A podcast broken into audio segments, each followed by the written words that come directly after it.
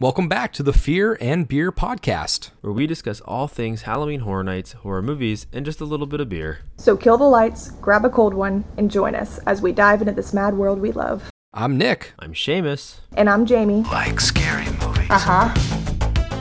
Here's Johnny. It's alive. It's alive. It's alive. You miss me. Aren't you drinking? I never drink. Why? And as a reminder to all listening, if you want to help us to continue growing as a podcast, don't forget to leave us a 5-star review on whichever streaming platform you use. To stay up to date with us and all of our episodes, be sure to follow all of our socials. You can find us on Instagram, Twitter, and Facebook at Fear and Beer Pod. Feel free to reach out to us. We love to interact with you all. So I got a weird feeling that, man, we are getting close to some sort of announcement. And at the time of this recording, we don't have a announcement per se. We have a weird cryptic video tweet thing that Horror Nights likes to do because they're just dickheads, but we'll discuss that a little bit. But tonight we are going to jump back into a series that we kind of started 3 weeks ago at this point, which is remake, sequel, or pass, where we dive into some of the past Halloween Horror Nights houses year by year, briefly touch on the house itself with whatever we can find online, whether that's, you know, hearsay, true synopses, or pictures, and we try to piece it together in a way that we can visualize if we should bring this back and remake this house, create a sequel to it, or just kind of leave it alone. So we are going to be jumping into HHN 11 and possibly going all the way up to 13 if time permits, because we found out last time that we could talk for hours on this stuff and it just dragged a lot. We got a lot of content out there when we could have spaced it out a little bit more. So we're going to each do one. We're going to go 11, 12, and 13 for sure. And then if time permits, we may reach up to 15, but we're going to kind of gauge it as we go along. But that's our main segment for today. And of course, we are joined with Seamus and Jamie, per usual, the hosts. Hey. Hello. So, you all know, before we get into the segment, let's get into some beer. So this one doesn't necessarily tie in directly to anything. I'm sure as we go along, I could tie it into something, but it does have some sort of horrific image. So this is Make It Dangerous from Sideward Brewing. It's an English pale ale fermented on ex-bourbon barrel staves. So it's a 4.9% English pale ale. Sideward, of course, right in Orlando. Yeah. The image is super cool. I've heard of them. I don't know if I've had them or not. I don't know. There's been a... yeah, this is also a collaboration, it says on the can, with Calusa Brewing from Sarasota. That's cool. Huh. Yeah, the number of breweries in our area has popped up. Like they've popped up relatively quickly in the last couple of years. So there's ones that I haven't even tried and or heard of that are like down the street. So I'm like, oh, okay, probably should start giving some of these guys a try. But yeah, and this image has like this gnarly bear who has like rips in its flesh, so you can see the bones in it. It's just pretty cool. So that's what I'm gonna dive into tonight. Well. Do you want me to go next, Jamie? Usually you go second, but no. Go ahead. All right. Well, I'm going back to the Angry Chair. Well, nice. Again, nice. But they do great stuff, though. It's okay. I missed an episode, so you know I've had a little bit of time. So people have been missing it. So this one actually is, I think it's again, like you just said, it's not really related to anything horror, but the imagery is pretty scary looking. So. That works. It's from the from one of their we'll call it their Easter series. So they I don't know if this is they might do this annually. I'm not really sure, but this one is called Yellow Puffs, and the image is actually a monstrously large yellow puff, and it looks scary and demon-like, and it's eating people and. You know what? If something's gonna take over the world, I'd rather it be gigantic marshmallow peeps than anything else. So that would be kind of cool. But the can, you're not wrong. The can does say, if you've tried the OG version Purple Puffs, so they've had like their first version of this was called Purple Puffs. This one's Yellow Puffs, which seems more legit. You would think yellow would have been the OG because yellow puffs are kind of like everybody thinks about on Easter, right? But you'll probably want to try this one. Yellow Puffs is sticky, sweet, and inspired by a treat that is usually put into pastel baskets filled with fake grass left behind by a bunny that hides eggs. That's not weird at all. But it is a... That sounds good. It is like a Berliner... Yeah, it's a Berliner Weisse, so it's sour. It has passion fruit, guava, and marshmallow in it, obviously. That's why it's a puffs beer. That sounds good. I have had it already once, so it's not like this is new to me, but it is really, really good. So if you liked it, yeah? Yeah, if you're into sours, Angry Chair, again, I've said it before. I've spoken their or yelled their praises to the world many a times on this podcast, but I'll say it again. Angry Chair, if you're looking for world-class stouts or world-class sours, Angry Chair is a place to check out. They're in Tampa. Great brewery. So I'm really excited to have this again. So that leaves us with what you're drinking tonight, Miss Jamie. Yeah, you guys always have such detailed responses. Mine's definitely not going to be as cool, but mine doesn't really correlate with the episode too much as well. I feel like it's harder for me finding like sours and stuff like that and just the limited places that I've been shopping. But I picked this up the other day after work at Half Barrel Project, one of our favorite spots. And it's from Prairie Artisan Ales, which I've had some stuff from them before, and it was really tasty. This one's called Watermelon Girlfriends. This one's for the girlies. It's a sour ale with watermelon, sea salt, orange, lemon, and lime, and it has a 5% ABV. And then on the can, it's got a big little watermelon on the front sitting on a little chair with a bunch of little ladies pampering her. So, yeah. This one sounded pretty good, though. I like the sea salt inclusion in it. That'll be interesting. Yeah. So I also want to steal something from somebody else. Steal something. Yeah. So we are a thieving podcast. Absolutely. No honor amongst thieves. Dave Portnoy, Barstool Sports, when he does his pizza challenges, he does the one bite, whatever. Yep. I think what we should start instituting in our beer aspect is, you know, once we pour them, we do a one sniff, one sip. And we can kind of give you the instant reaction, and then we'll move on to the next stuff. Okay, I like that. It's a fair assessment off of initially just one sniff, one sip. Dave is too big. He won't even notice we stole something from him. No chance. He doesn't know. All right, so I'm going to crack my beer. We can pour it out. We can do our one sniff, one sip, and we'll see where this leads us. I thought of that the other time, and then I forgot about it last week, so I just was like, you know what, now that we all have very different beers, we can kind of institute that in this aspect. Oh, this is so thick. All right, so let's dive in. It's got that Yingling color, very dark brown. Well, I can smell mine from about like a foot and a half away, so all right, so good. First smell, I'm not really feeling it. Yeah, so that one sniff I got, it could be me. Obviously, I'm getting a little bit of the bourbon, but I'm getting a very like nutty smell. And let's get in for this one sip. Let's see what we got here.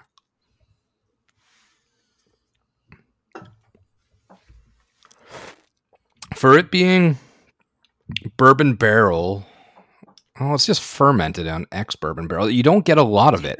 It has that Yingling style taste almost. That it threw me off being an English pale ale because it has almost like a lager style taste to it. But I actually really like this so far off that one sip. What'd you guys pick up off your sips? I was going to say, Seamus, I forgot you've had it before, so you know you like it.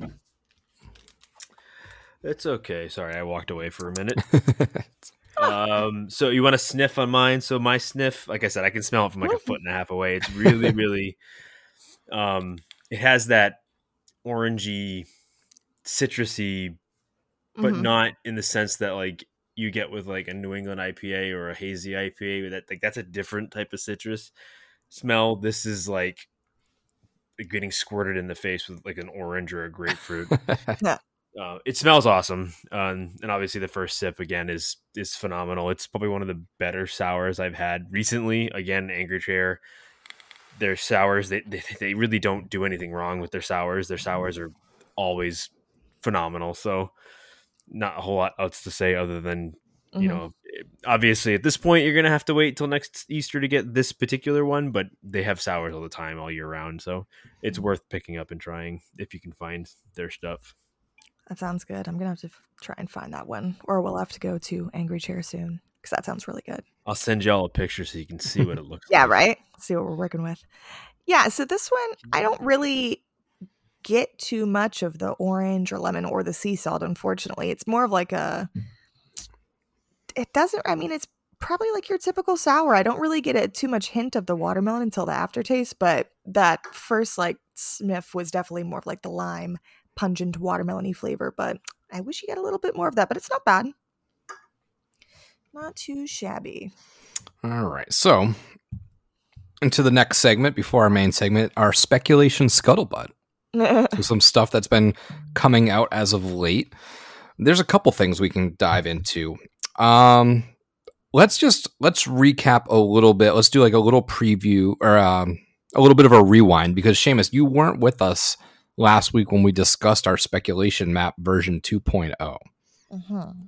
So if you want, I guess I'll just kind of open the floor for you for sort of a free discussion. If you want to give your thoughts on that map that we got from Horror Night Nightmares. You want me to give you my insight on that map? I'm trying not to make enemies with people, and I don't know if I can honestly...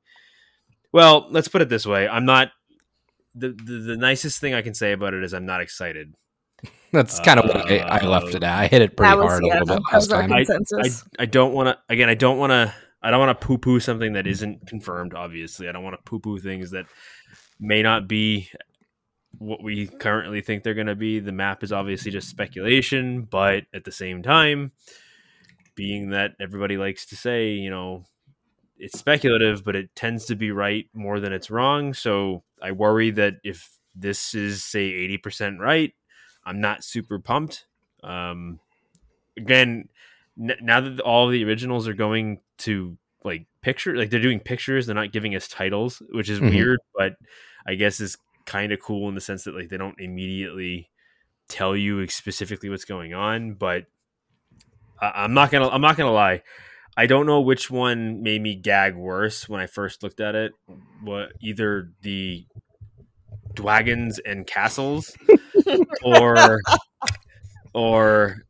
the Demon Slayer one. I saw those two and I was like, oh, why? Oh boy. And look, Demon Slayer fans, listen. I don't like monsters either. It's okay. I'm not attacking you specifically. It's just, I don't know how anime flies here. I know, I get it. There's a huge anime population out there. People here love anime, and you know, I respect that you like it. That's fine. Everyone can like what they like. I don't know how it flies as far as like a pretty mainstream horror event. Like, you know what I'm saying? So like, if you take one of the 10 houses and you make it Demon Slayer, outside of the Demon Slayer fans, which I, of course, judging by Twitter, there are many in the community. Outside of you guys, it's not gonna... No one's gonna care. Like, I hate to say it. Like, yeah, you'll have like 20-minute waits. Good for you. You can go through your house 1,000 times, but it's just... I feel like it's a waste of a house, and that really worries me. Is that if that truly is real, I don't know. I just feel like it's not... I don't know. I just feel like it's not for me. Really isn't for me. And the fact that we'd be getting that and a Universal Monsters house, obviously, again, you know, I'm, like, there's already two there that I'm like not going to be super wild about. Yeah. So I don't know. We'll see. I don't want to overjudge it because it's not something that's been confirmed yet. I don't want to overjudge any of the houses yet. But I don't know. To me, like, dragons and castles are not scary. Dungeons and Dragons is not scary, and I get that like there could be something cool they could do with it, but I don't know. We'll see what happens. I think, honestly, to me, I think it's just, that's a little, it's just them being cheeky in the sense that like, ooh, castles and dragons, ooh, Harry Potter, like, and it's just them being like kind of wink, wink, like it's never going to happen. We just want to make sure we want you dorks to freak out about it, is basically what it was. That's the way I look at it, but who knows? We'll see what happens. But hey, as long as some people are happy, then I guess they're doing their job, but I don't know. Yeah, I'm in that wait and see period because it did not excite me at all. Nope, not one bit. So let's move on to, I haven't really seen much new rumors really surface. It's kind of been quiet, but the official Halloween Horror Nights page, Orlando, did post out a little video earlier, and it is just a screen recording of a text message thread where one person goes, "You think the legend of HHN is true?" Person responds, "Yes." The other person goes, "That bad things happen to those who go alone? ?" Can we just let that fucking slogan go? Yeah, can we get rid of that? I was just gonna say, so stupid. I mean, it was cool the first time, but then when you brought it back again, it was like, okay, like again, 1 year, never go alone. Cool, it's fine, whatever. It's just a random phrase. It's kind of a throwaway, whatever. But then like consistently bringing it back, like just no. Well, it's like Hollywood, like. You know, once they have something, they kind of stick with it. Yeah. You know what I'm saying? It's like, it's the meme of Steve Buscemi holding the skateboard, like just trying to keep fitting in with the young kids. Mm-hmm. But regardless, the person goes, "That's right." And then the other person says, "What makes you so sure?" And then the person responds with a bunch of hieroglyphics. It looks like 4 words, and in a matter of, I think, 30 minutes, people have solved it, supposedly. I mean, it's no confirmation, but they do line up with, the lettering and stuff like that. I mean, where the fuck were these people around when the Zodiac Killer was running around? Because they could have solved the thing in, like, a matter of seconds. That's exactly What's that? What happened? Oh, the cipher text thing that they... The nerds on Twitter who like Robert, see something and immediately know exactly what it is every single time. I give them props. I was struggling. I didn't even know where to begin, and I was like, "They got it." But hold on. So like I was trying. I couldn't figure out. Like, do you know what those runes or symbols were? Like, do we know what it is? Just maybe their own. It could have been a real, cipher language, but I think it was just kind of. Their own, they just kind of created their own cipher. Said, right. So that's the thing. That's like, I honestly, I hope it's just some D nozzle who's just like, I'm gonna put something out there and see if everybody believes me. And I guarantee that's what it was. Like it lines up though. I was surprised. I was like counting it. I was like, damn, it does. It does line up because there are repeating symbols. Yeah. So I guess you can attack the vowels. You can look at 2-letter words, what are most common, and kind of. Go from there. Not to tangent, but I was trying to solve it a little bit because I just watched Zodiac a couple weeks ago, and that's his thing. Is he's like, well, what's one word the Zodiac's going to say? Kill. All right, find 4-letter words in here that have the double ending. Yeah. So now you have I, L, K, and you're on your way. So it's feasible that people solved it, but it was pretty quick. It worked for the San Francisco Police Department or where the fuck it was. Yeah, they didn't catch the motherfucker, did they? Yeah, this was your shot, Nick. I bet this was Robert Graysmith. No, Robert Graysmith, the Boy Scout. Right, but to me, it's just it's funny, the whole cipher thing. It's so you don't catch killers unless they fuck up, which is typically how it happens. So the translation, supposedly, was "My harvest is inescapable." So it does line up. So this kind of led people down a couple different avenues of thought. But again, aren't you just kind of like, really? Yeah. Or is that just me? I was only like that because I wish I would have figured it out. Yeah, I'm not going to lie. I was like, damn. I'm very curious. This could go 3 ways. If that's even it, this could go 4 ways. And I'll go with what I think the most logical one is that this really means nothing. I don't know if this is going to tie into anything. I don't think that their first announcement of the year. I know Chucky was announced, but that was 2022. We're now 23. I would be hard pressed to believe that it would, because Harvest isn't related to any of the IPs that we're speculating. More logically, it would be an original. So it would be hard pressed for me to believe that they would throw some original concept stuffs out before major IPs, because that's not what draws people. So that's my first of the three. I guess the second one, most obvious, maybe just some kind of tie-in with Pumpkin Lord. Wicked Growth 2 was speculated on the map last year for one version, so that, you know, it could be, I guess, Pumpkin Lord learned a new rune language. He must have wandered over from his post up in the front and wandered over to Conjure the Dark and checked out their ruins and learned how to text. They got to milk that teat while they can. So the sweet pumpkin teat. So it could be Pumpkin Lord related. Possibly. One other one is Harvest. You know, my harvest is inescapable. That could be a callback to Nathaniel Crow, who we did see in the Wicked Growth house and is part of the HHN lore in the past. So essentially, he was a scrapped icon, and the story of it, and I'll sum it up pretty quickly, was that Jack the Clown found his land, and he was just a farmer. He was trying to plant pumpkins. Jack the Clown convinces him that his land is just useless, dead. He can't grow anything, whatever. He convinces him to purchase the land where he can host his Carnival of Carnage, which is kind of a tie-in to the podcast static video where the lady was wearing the 25 shirt. So that's a little bit of a connection there. He convinces him to put his carnival there. Nathaniel Crow sees all the stuff. He goes in, he sees the guests, and the guests of the circus never return. So Jack's killing them. But Nathaniel doesn't die, and he asks him why. Jack says, "You'll see." Eventually, Jack packs up the circus, and they head out.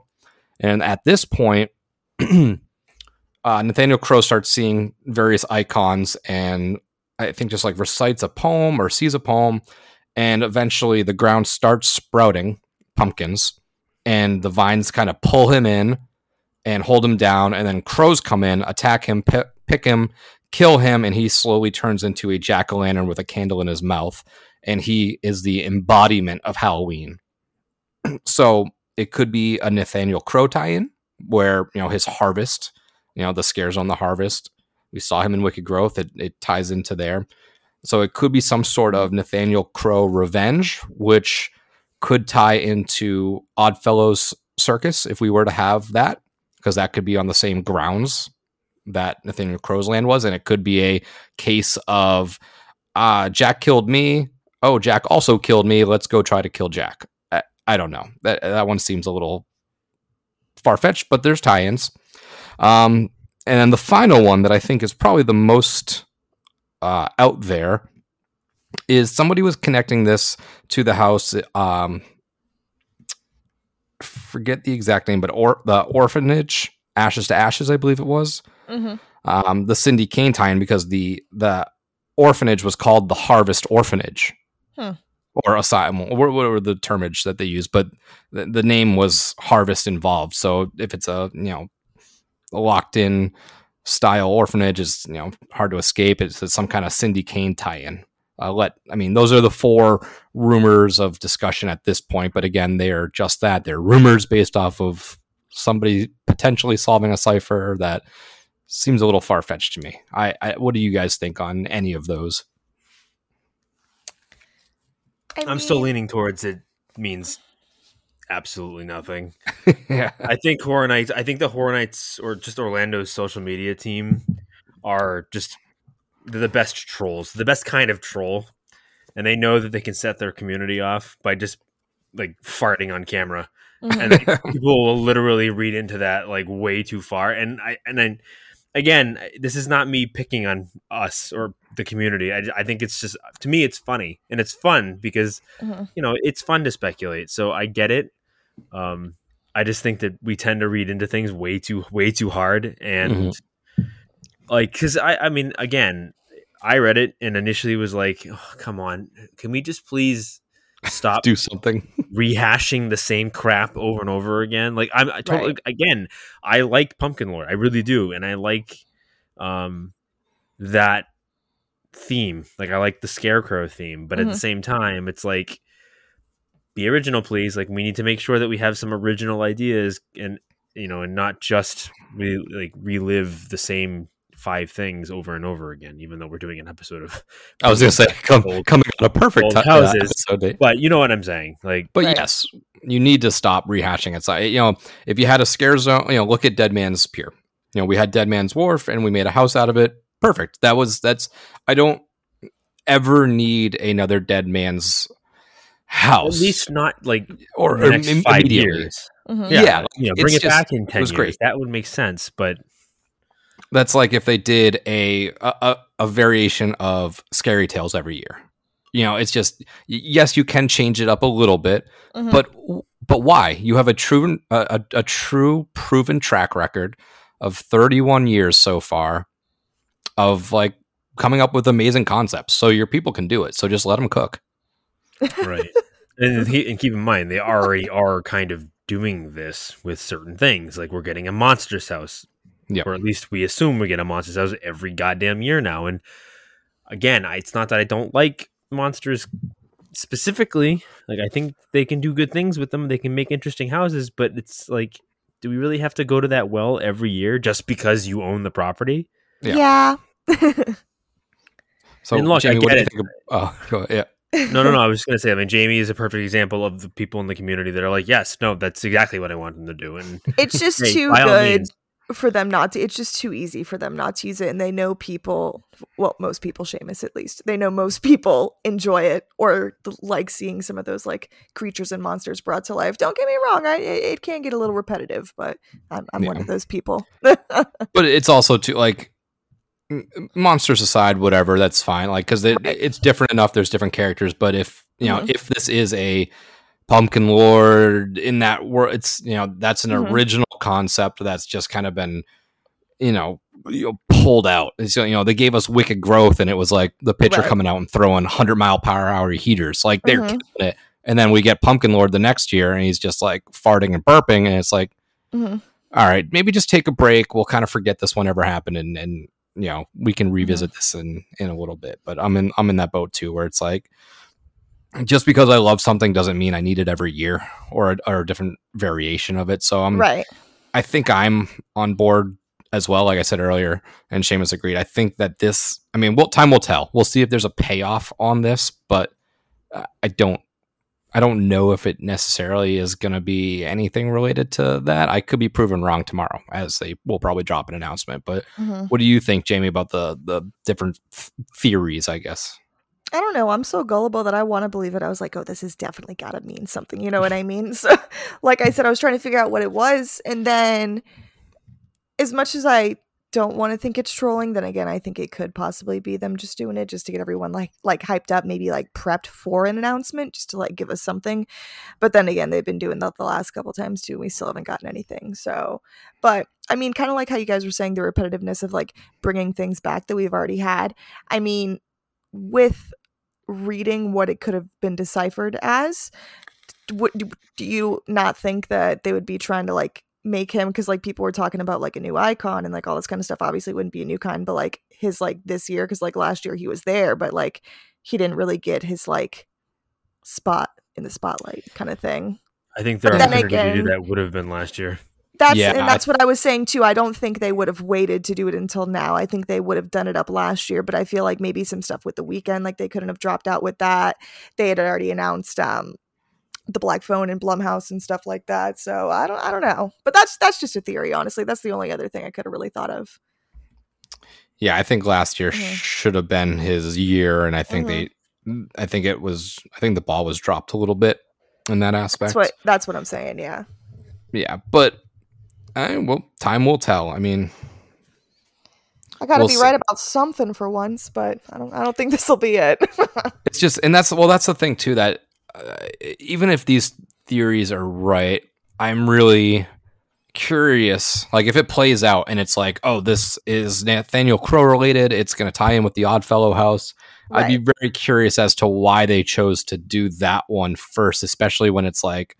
That's what I'm saying. Like, even if they are just, you know? Yeah, like even if they are just like messing around or whatever, like why would they like bring that up? You know what I mean? Yeah. So time will tell. I an announcement is imminent. I think it's going to be. I mean, I honestly think it could be either tomorrow or next Thursday.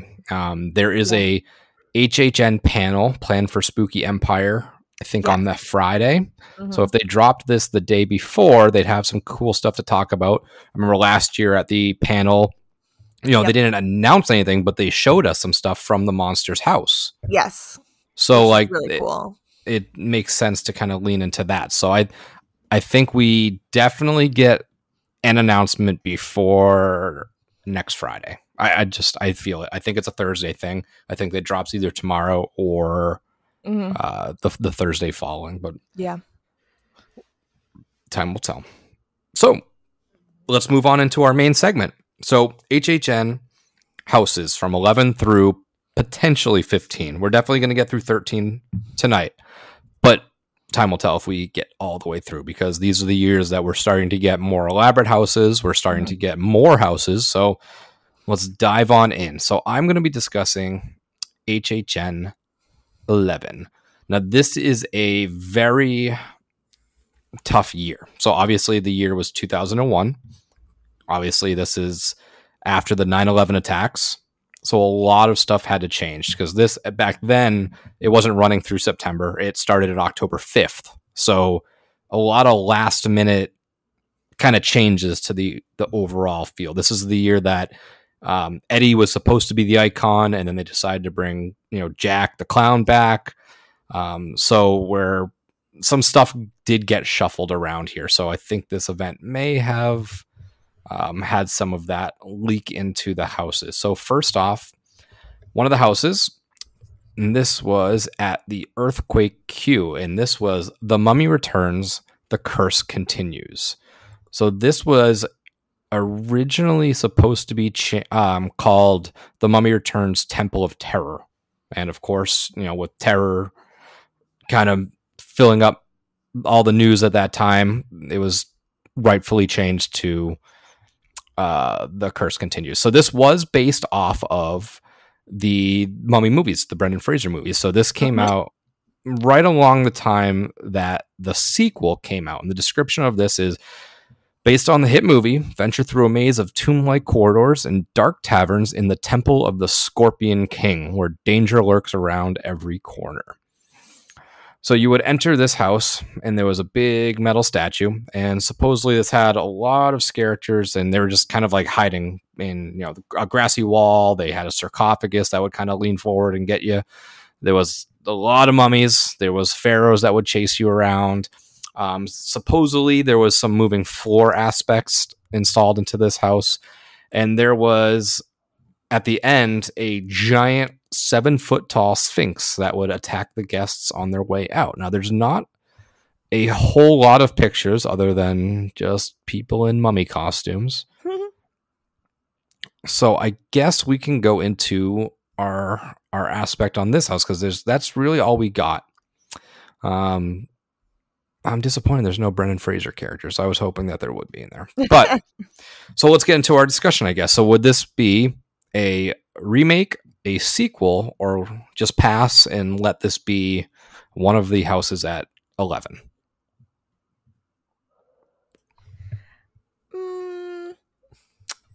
I feel like I didn't really have to think about this one too hard, but I'll probably have to pass on this one. Only because it was already a sequel. Yeah, I'm kind of in the same boat, just because it's based off of a sequel of the IP. I mean, we get the Mummy pretty consistent now throughout the Universal Monsters. I mean, maybe if it was just a straight up Brendan Fraser Mummy, like I would say remake it. I don't need a sequel. I just want a remake of just straight up the Mummy. But since it's not that, I'm good with kind of letting this one just sit in the past. Because didn't in the last episode we talked about that they had a mummy house? Like just straight the mummy house? It was it was year 10. Yeah. Or not year 10. I mean, that makes sense then, Year 10. Because that was the year that, or year before. I don't know. One of the years, whenever the mummy was like that event's kind of like icon, because the movie had come out or whatever. But, so it kind of already got its spotlight. Yeah, I'm good with letting that one. I agree with both of you. Just let it pass. That was easy. Outside of a straight up remake of that first Mummy House, I would say just let it go. Yeah. We get enough monsters at this point. So moving to Soundstage 22, we have a house called Pitch Black. As described as a mysterious zone of darkness has appeared, causing weird disturbances. It's up to you to investigate. ... If you dare. Ooh. So this one seemed like it just sounds like a whole lot of nothing is going on in this one, but it seems like from what I'm reading, there was a pretty well-recepted house. I bet it was good. So this supposedly, and there's not a lot of like detailed, full-on like room one, room two, but it was kind of a trip down a lot of just painted black hallways, and there was just a lot of sound effects, noises, and like strobe lights. So it kind of seemed like a brainwashing sort of experiment in my mind. Is like they're trying to tap into your psyche, but it's a very touchy feely kind of thing. So it was a carpeted walls covered in slime, cobwebs, inflatable objects in walls, hot rooms, cold rooms, wet rooms, hard floors, soft floors, bouncy floors. It's all in the pitch black. So it's kind of just playing off of your senses. Darkness aspect and playing off of just all your other senses. There's not a lot of characters in this room. They've played children's voices throughout this. And there was someone, according to this article, there was a pitch black room with the sound of someone retching. So I think it's just like, it just kind of plays off of now that's scary. Your senses. This was a very popular house, it says. They speculate that there was only like 7 to 10 characters in the whole house, and they only had like 3 different boo holes. So it's kind of just a very basic concept. Obviously, it has nothing to do with that Vin Diesel Pitch Black movie. But what do we think on Pitch Black? Now it's interesting because it's not really a story. I guess it kind of takes sequel out of it since there's not really a story. It's almost like, would you want to remake this concept of, sensory work, I guess. Mm-hmm. What do you guys think? Yes and no. The easy answer is I want a house where they dim, they make it as dark as possible. I mean, one of my more recent, or not I'll say recent, but like one of my more favorite encounters at like a horror event once was there was a house at Spooky World a few years ago, or however many years ago that I was there that night, and the house was literally designed to be like as dark as possible. And they gave you a glow stick and said, here you go. And fun. That to me is more of an experience than your standard house. Now, granted, you know, most of the houses that we go through now, the ones that I go through, and I enjoy them for various reasons. I enjoy them for their artistic value. I appreciate the work that it goes into building and completing the sets. I appreciate the work that the scare actors put in, but none of it really like scares me. I don't go through it to get like shocked and scared. You know what I mean? Like I know for a fact that I'm going to go through and they might get me here and there as far as like jump scares are concerned if they're done right and done well. But I don't typically go through a haunted house to get that feeling of dread. But on the other hand, if you put me in a situation like that where you make it like you deprive a lot of my ability to see or comprehend like things that are going on around me, will disorient me. And I like that feeling more because that makes you feel almost more uneasy, fills you with dread, fills you with a little bit more, unwariness. So when you take away that sense of sight, it makes it a lot more, interesting. Now, I don't know how that works with rules now and safety regulations and stuff. And I don't know how dark can they really make the house. But if it was something like that, I would say, I'd be on board 100%, bring it back.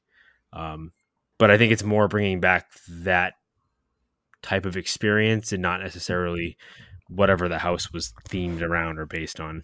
It's more implementing that style of scare into something. It's sort of something that we saw a little bit to a degree with Black Phone during that long, kind of tarped out hallway. That part in the that part in Hill House where the dark long hallway, yes, where they like deadened the sound and made it pitch black.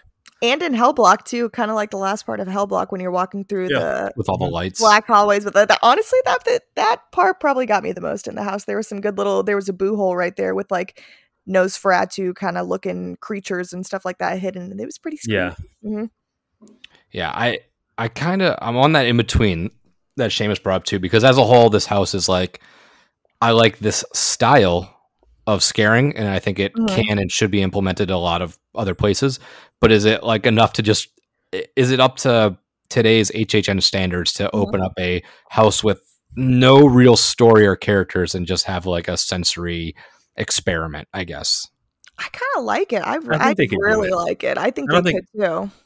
I don't think the house has to necessarily have like a specific story or any type of connection to any real existing characters or anything like that. You can just do a sensory or a fear-based house specifically on people's fears. So I would vote in the remake. I would like to see this house remade with today's technology. Definitely.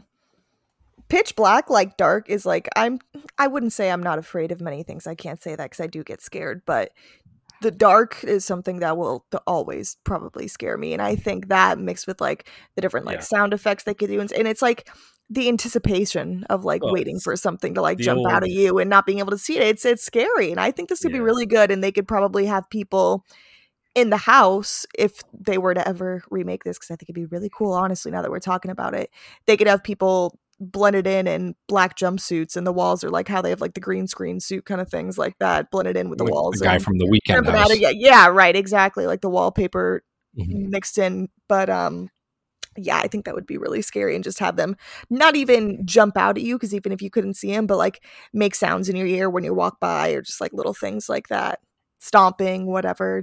I think it would be really cool. What you can't see is typically scarier than what you can. So that is true. Yeah. So let's move on now to a house that has a lot of description. So I'll try to run through this quickly. The house is called Run. This house went through major changes based off the events I talked about earlier. This was supposed to be Eddie's house. This was going to be his icon house, his introduction, but Eddie was scrapped from the event. Therefore, he was scrapped from the house altogether. Now, this house was described as become a guest contestant in a diabolical new game where there are no questions, no prizes, and only one rule: try to escape without losing your mind. So essentially, this was just this thrown together game show with chainsaw crazy people, and your object is to literally run to get out.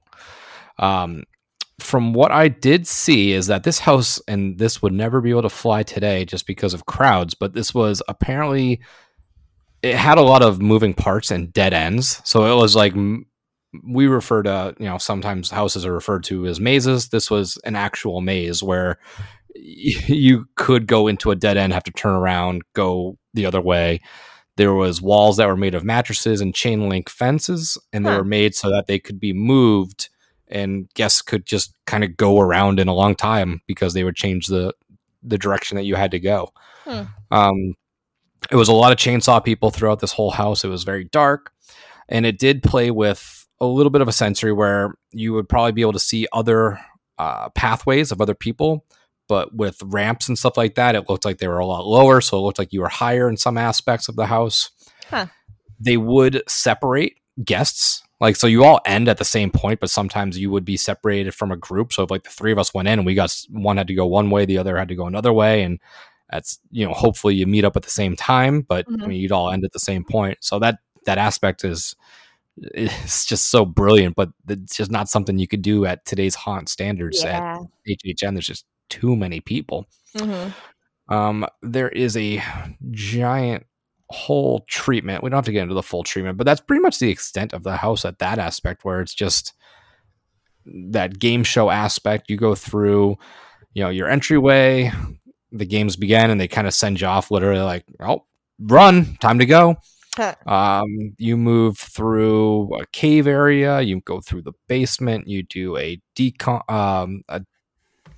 I'm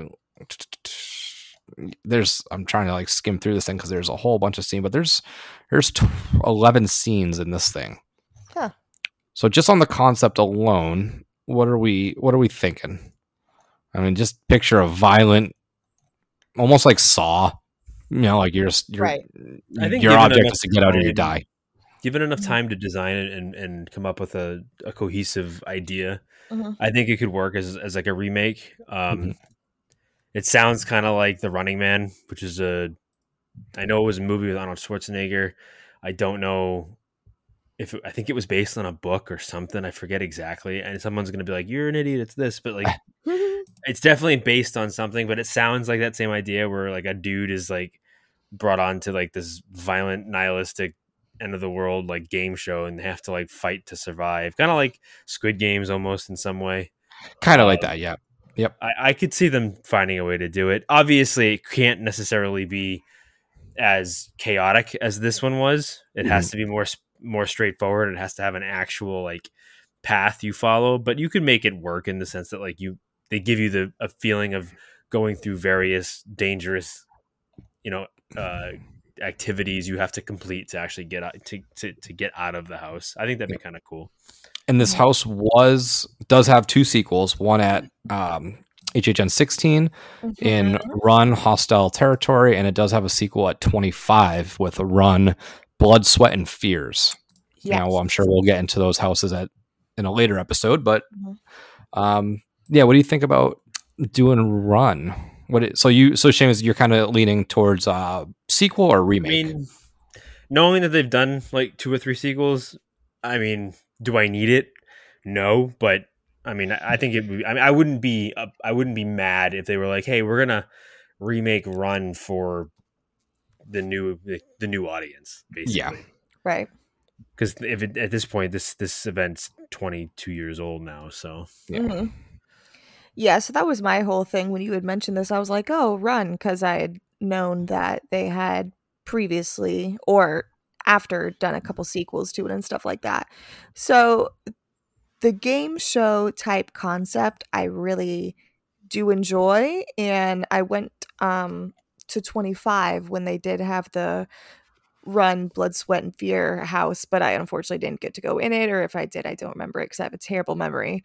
But personally, I don't need this one again. It's had its shot. It's had a couple more sequels to it. I think it's done its job.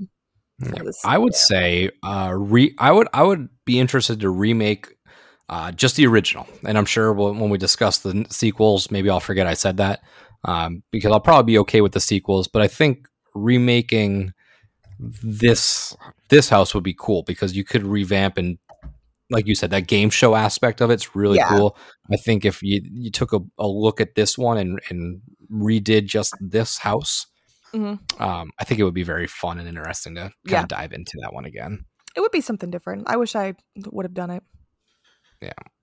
So next up is Scary Tales. So the first iteration of this franchise, I guess, at Horror Nights. This was also in Soundstage 22, which was where Pitch Black was hosted. This one, and again, this one was originally supposed to be called Terrorland. And again, because of the terrorist attacks, took terror out of there and just called it Scary Tales. So this one was a very popular one. This actually, I believe, was awarded the first ever House of the Year award. There was a sequel to this the following year, Scary Tales 2. But this one, the story is that this house has a bunch of fairy tale characters, and they were locked inside of Carnival for 30 years as children. During this time, they mutated and morphed into terrifying adult versions of themselves and seek revenge. With the help of Jack, they are now able to take their vengeance out on the innocent. And there's 2 settings. There's a Mad Hatter room and an Alice's toy room. There is, in this house, the Queen of Hearts, the Evil Queen, Bridge Troll, Big Bad Wolf, Pinocchio, Mad Hatter, some of Alice's toys, Straight Jacket Monster, and a couple other just randos that are thrown in there. So you do enter this with a narrator. So I can picture it almost as like the Revenge of the Tooth Fairy style house where there's a soundtrack, but there's an overlaying narrator bringing you through this craziness. So you are brought in through a kind of the intro, but then you go through a revolving tunnel, and it was all painted black and white checkerboards. And this was kind of bringing you into Alice in Wonderland, a la the rabbit hole style thing. And then you entered a small room with a little girl holding a teddy bear, and there's unknown names and words printed everywhere. After that, you'd go through Alice's toy room. Then you would enter the Mad Hatter's tea party room. And then the Mad Hatter would attack guests. And then the next room, it would lead you into the Queen of Hearts styled room, where she would just do nursery rhymes to play off of that Scary Tales vibe, where you do three blind mice, stuff like that. So, and you get into the Pinocchio's room. There's a huge puppet of Pinocchio, and it was all like PSI pumps, so it's not an actual character, not exactly full-on mechanical, but it's that kind of halfsies. You would go out the back door of Grandma's house. That's where you get a little boo hole with some Wizard of Oz style characters here with a scarecrow. And then the next room used tilted walls and floors to really disorient you. A lot of fog and strobe lights. And this is where you would sort of exit the house with one last jump scare with Alice holding a chainsaw. Oh, God. So, Scary Tales. Now, these are the years now leading up to the event where these are going to get a little bit trickier because they do have sequels. So I guess we sort of have to, just imagine we're making a sequel just to this. We're kind of forgetting the other ones. It's almost like how Halloween has so many different timelines. Like we're going to create a new brand here. So I guess our remake would be with these same characters. Sounds very Alice in Wonderland-y. Sequel would be doing what the other one's done, but better. And then Leave It Alone is just kind of leaving this one to be. So what do we think about Scary Tales first iteration? I like Scary Tales. Honestly, the more and more talking about it. Sorry, I was reading something real quick. No, but I like Scary Tales, honestly. It reminds me, I didn't realize how similar it was with the Alice in Wonderland theme, because then again, in the later years, we had the Asylum in Wonderland, which I had always wanted to do. So I would like to see a remake of the original Scary Tales house with these characters. I think that would be really cool. And it would still give me that storybook-esque theme that I like, but still with the Alice in Wonderland that I had wanted to see. So I think this would be a pretty cool remake. And I'm searching something right now. Were you looking up? Yes. So it is. No. So this is. I was searching if it was, and it looks like it was. So Alice in Wonderland is public domain, so that's why we've probably seen her in various iterations. Gotcha. The illustrations came into public domain in 1964, so for a while it's been I didn't know that public domain. So that's kind of why I was much like the Winnie and the Pooh Blood and Honey. Right. Once it becomes public domain, you can. That's why this is deemed an original and not that's using pretty cool. Like, intellectual property. Right. So that makes sense as to why they went so heavy in that. Yeah, it'd be cool to remake this one. We make the rules here, so I guess we can bend it. I don't know if I would necessarily. I would come almost hybrid it a little bit with titles, because I wouldn't. You know, it's not necessarily Scary Tales as much as it is Alice in Wonderland related, and obviously we already have the Asylum, with Alice related in the title. So maybe I'd morph the title a little bit so it's like Alice in Horrorland or something like that, and really play off of that. And the Scary Tales ones that came later. We'll discuss those shortly. But no, I'm good with remaking a version of this Scary Tales iteration, because I think that would be pretty fun. I think so too. And Seamus proxied his in as pass. He is taking one of the dogs for a little walk. So let me dive into the last house. So this was located at Nazerman's. So this hasn't had a house since 2007. This one is over in the New York area, and it's now where the Starbucks is and the Ben & Jerry's. Mm-hmm. So this one is called Superstitions, and it is described as explore a hidden warehouse filled with ancient relics and urban legends. Urban legends, we're getting a lot of that lately. Mm-hmm. That will have you believing in the supernatural. All right. Sorry, I'm reading a lot here, so I'm just okay. This was a recently discovered warehouse of archaeologist Theodore Raven, an expert in the occult and supernatural.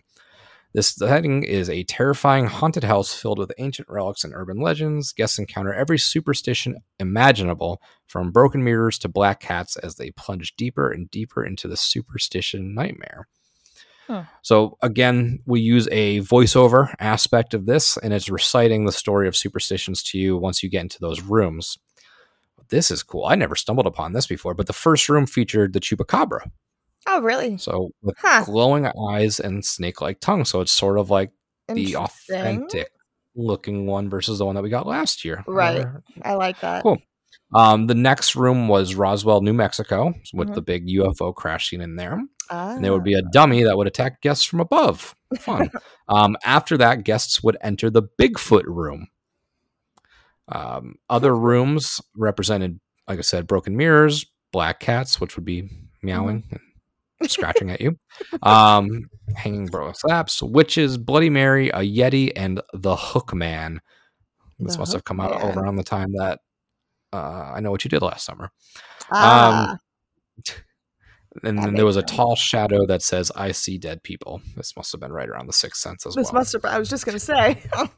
According to this, there was also a walking under the ladder room, and it was filled with cracks. Step on a crack, you break your mom's back.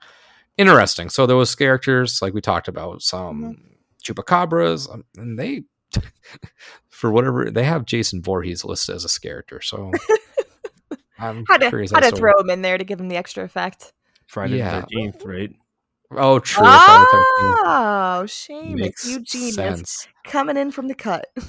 So this is an interesting concept. What do you two think about this one? It's tough because I feel like this wouldn't be as much of a scary house as it would be more of one of our fun houses, I would think.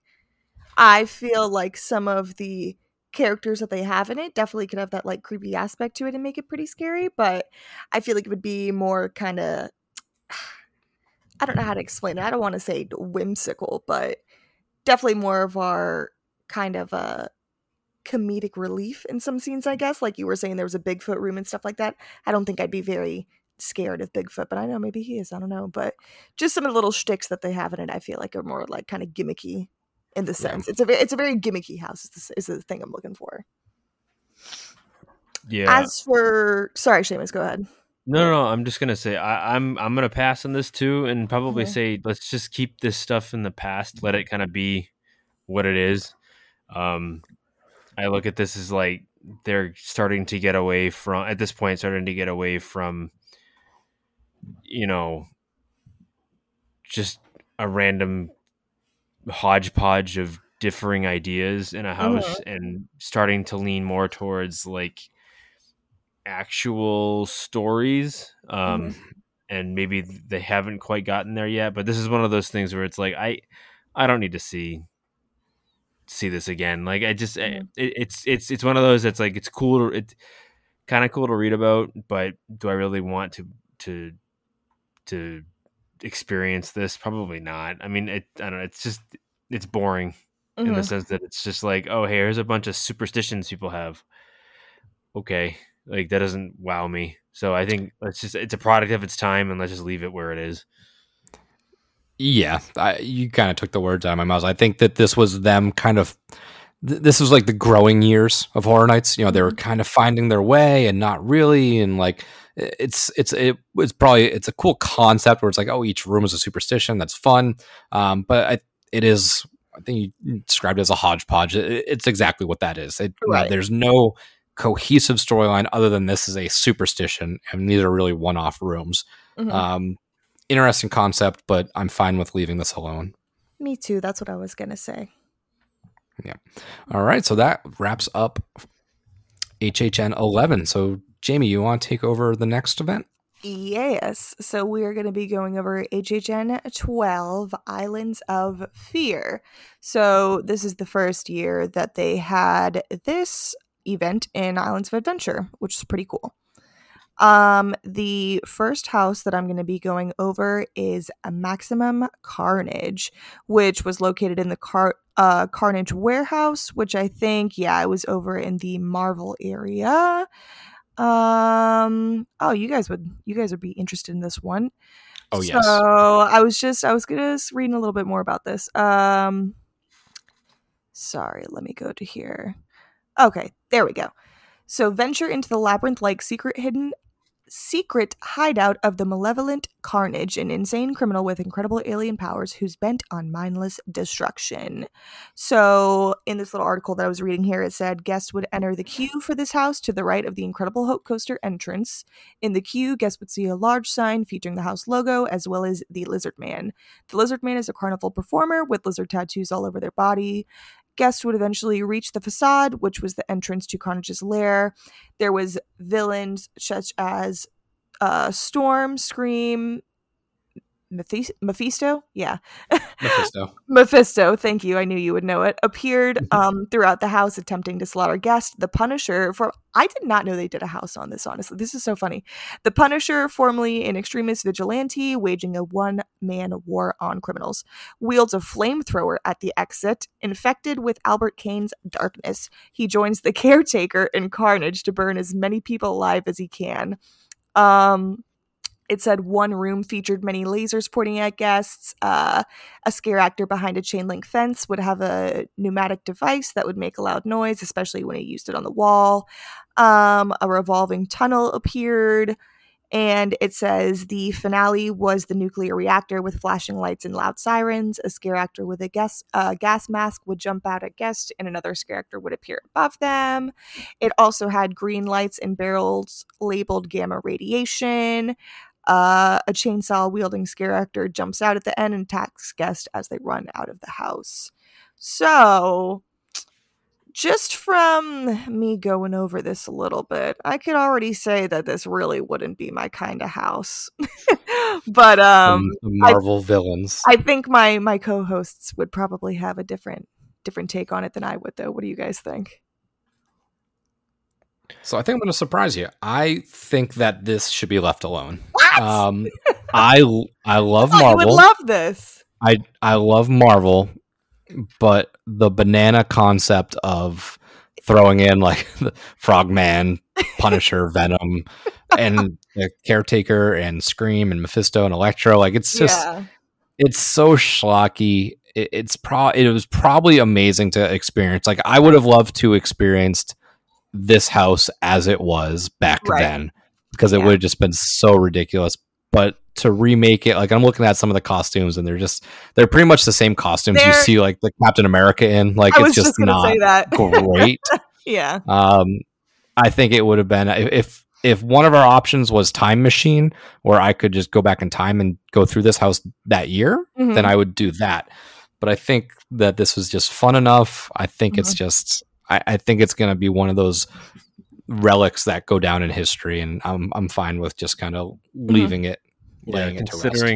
Considering at the time my cynical 14-year-old ass would have laughed at everything in this house, I probably don't want to see it again either. Now, I'm going to preface this by saying if they could do it, because obviously they can't, but if they could really do a legit adult-themed Carnage-specific house, I would totally jump at the chance. Because, like you're right about one thing. Carnage is probably one of my favorite Marvel characters. He is one of the darkest Marvel characters, and really surprising for what Marvel. And obviously, Marvel has done some adult-ish themed things, but to really take the idea of a serial killer being infected by a symbiote. You know, that was some dark shit for when they came up with him. Mm-hmm. Yeah. So I think there's a lot of cool things they could do with it, but considering they can't at this point with rights and everything else. But if they were like, hey, one of our IP houses is going to be a fucking like Carnage USA or some sort of like just Carnage story, I would be pumped. As long as they don't include Frogman and all these other random characters. Yeah. Whole random Daredevil. It seems like it's a product of its time. Like they obviously got the rights to be able to do like a Marvel house, and they just jumped at the chance to do that, and they threw every last thing they could think of into it. You know, it's one of those things where they tried to do too much with not enough space and time. So, you know, they call it Maximum Carnage, but they have all these other random characters in there. It's not really about Carnage at that point. So that's what I was thinking. I was like, are all these other characters like really? So no. This will be a hard pass for me. Leave it at this. This was the fall after Spider-Man 1 released, because that was 2002 as well. Oh, they were hype then. Everyone was hype. So that was released in May, I believe it was, and this was obviously the fall of 22, so trying to piggyback off of that. Yeah, that makes sense then. All right, so kind of a little play off a house that Nick previously just talked about. I do want to go over this a little bit, because reading some of it, I thought it was really crazy that they had some of this in the house, but the next house is Scary Tales 2. So like I said, I know we discussed it a little bit, the original in the previous from Nick, but I wanted to read some of the descriptions of the characters that they had in this house. So this one, they had Snow White and the Seven Dwarfs, Little Red Riding Hood, Alice in Wonderland, The Wizard of Oz, The Legend of Sleepy Hollow, The Three Little Pigs, and Princess and the Pea. So this last paragraph really stood out to me. It said, according to this, and it has a little link, there was a voiceover of a man reciting nursery rhymes with creepily with a demented twist and eerie music. A bloody white rabbit with a noose tied around his neck appeared in one scene. A Princess and Alice also appeared. According to this, there was a scene from The Princess and the Pea. The house also seemed a lot quieter than normal, with no music being heard through most of the house, and many of the rooms were also outside, which I thought was kind of interesting. And then another one that it was on here, it said, near the beginning, guests would walk into a room with many toys and floral wallpaper. A Raggedy Ann doll would jump out from behind the bed. The following hallway had smiling mouths painted on the walls. After that, guests would enter a padded room with dead, decaying lambs hanging from the ceiling. Mary would jump out holding a disemboweled lamb. The next room featured a jester. In one room, a creature, most likely the Cheshire Cat, in parentheses. Where was the good one that I had read about the Three Little Pigs? Sorry, this website that we use is not very quick. Oh, here we go. A pumpkin head would jump out at guests from behind one of these fences, blah, blah, blah. The finale featured the Headless Horseman and the Three Little Pigs. The pigs held chainsaws, in parentheses.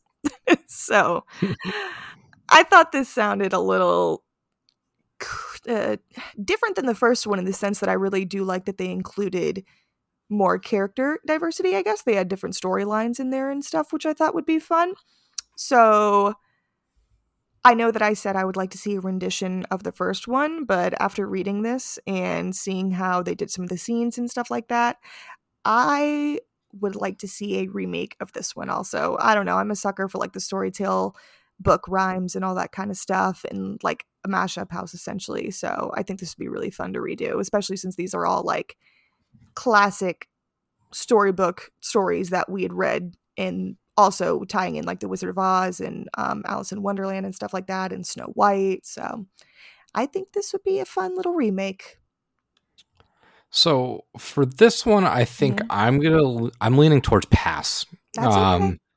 Being that I think, like I said on the last one, I would like to see a remake of more just like focused on just a horror rendition of Alice in Wonderland, because that's what that first one was 85% of.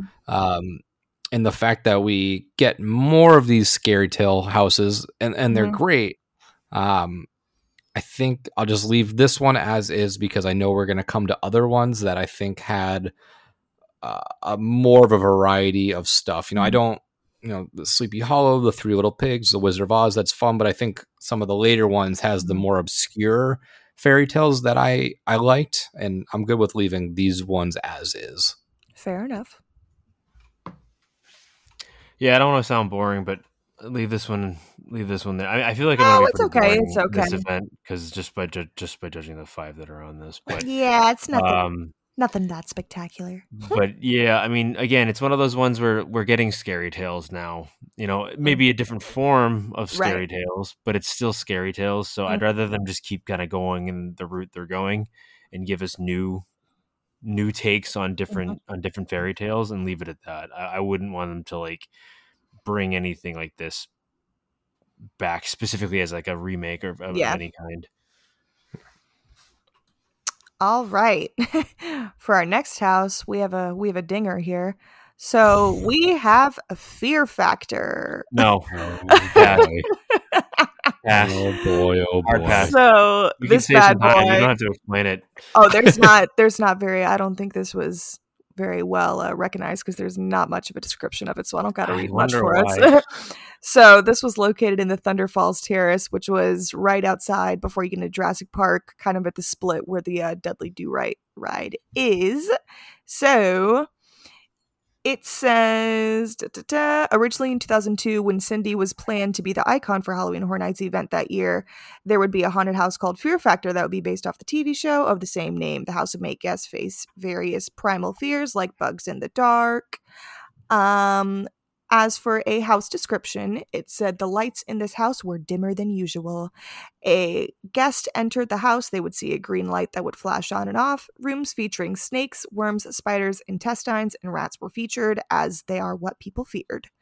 The rat lady appeared in this house. One room had walls covered with spiders, and someone with a glass cube on their head with creatures inside appeared. I wonder if they used real stuff. They had to have. The room also had thin strings hanging from the ceiling simulating actual spider webs. Another pitch black room featured hanging hair covered in goo. In one room, there was a bridge that would randomly drop 2 inches. A fish room also appeared with hanging stuffed fish and a bad smell.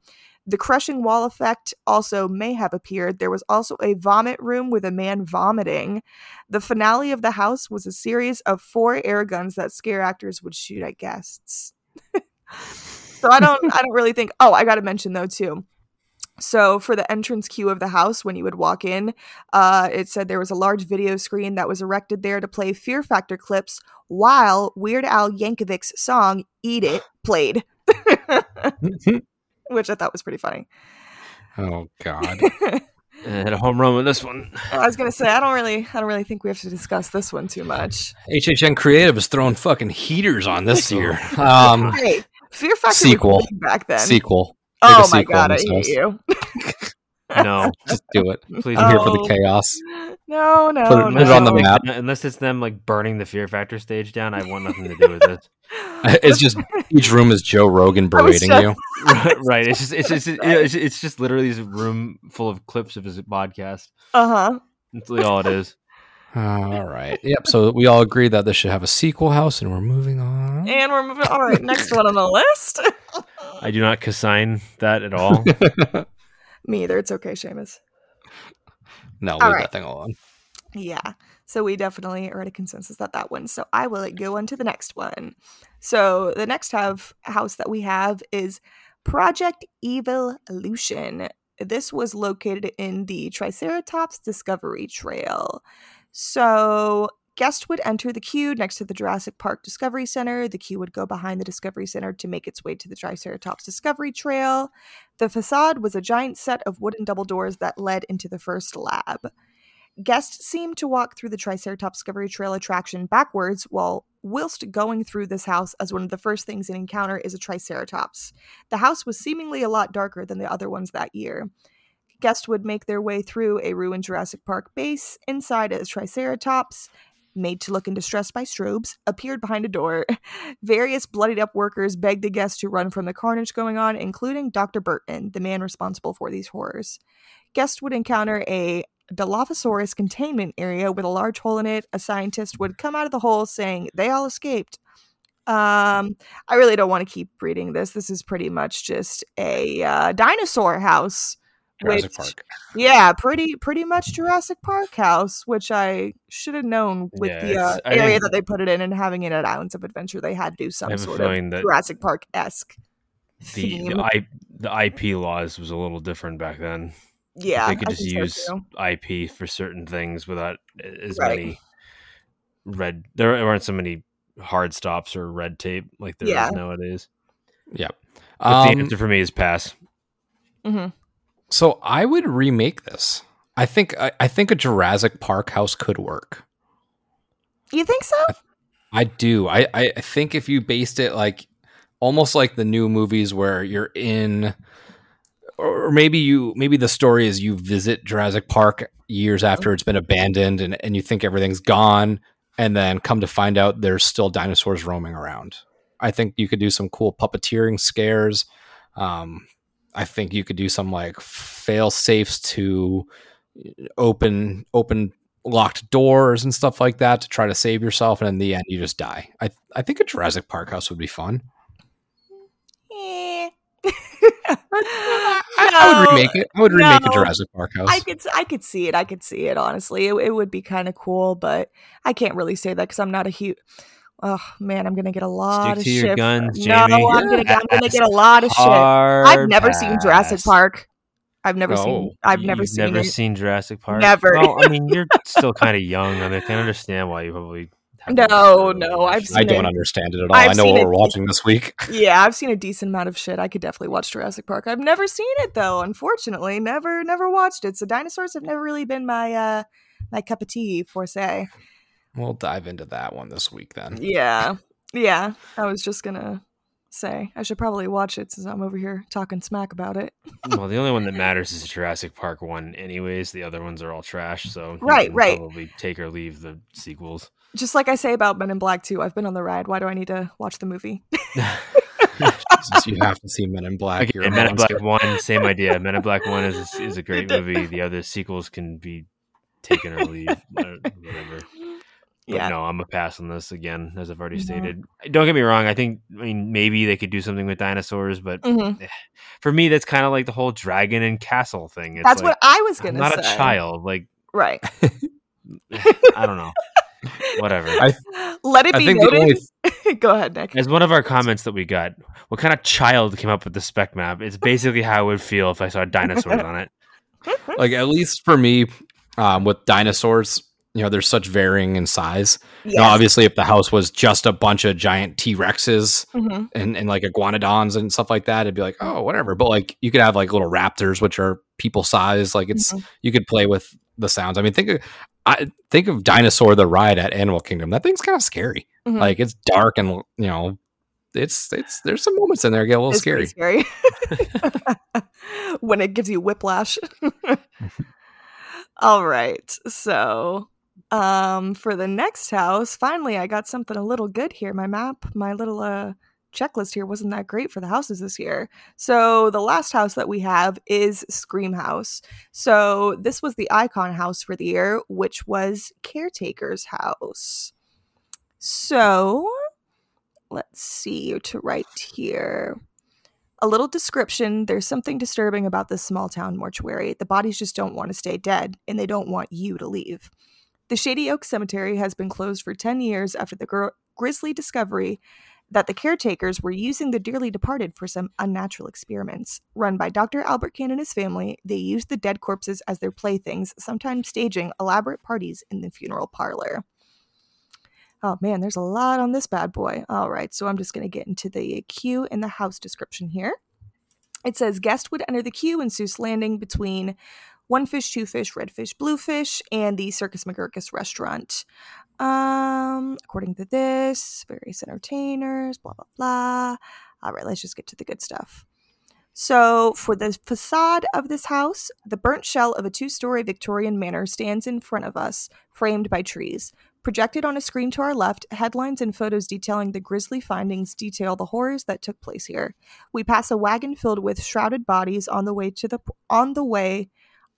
porch and into the house.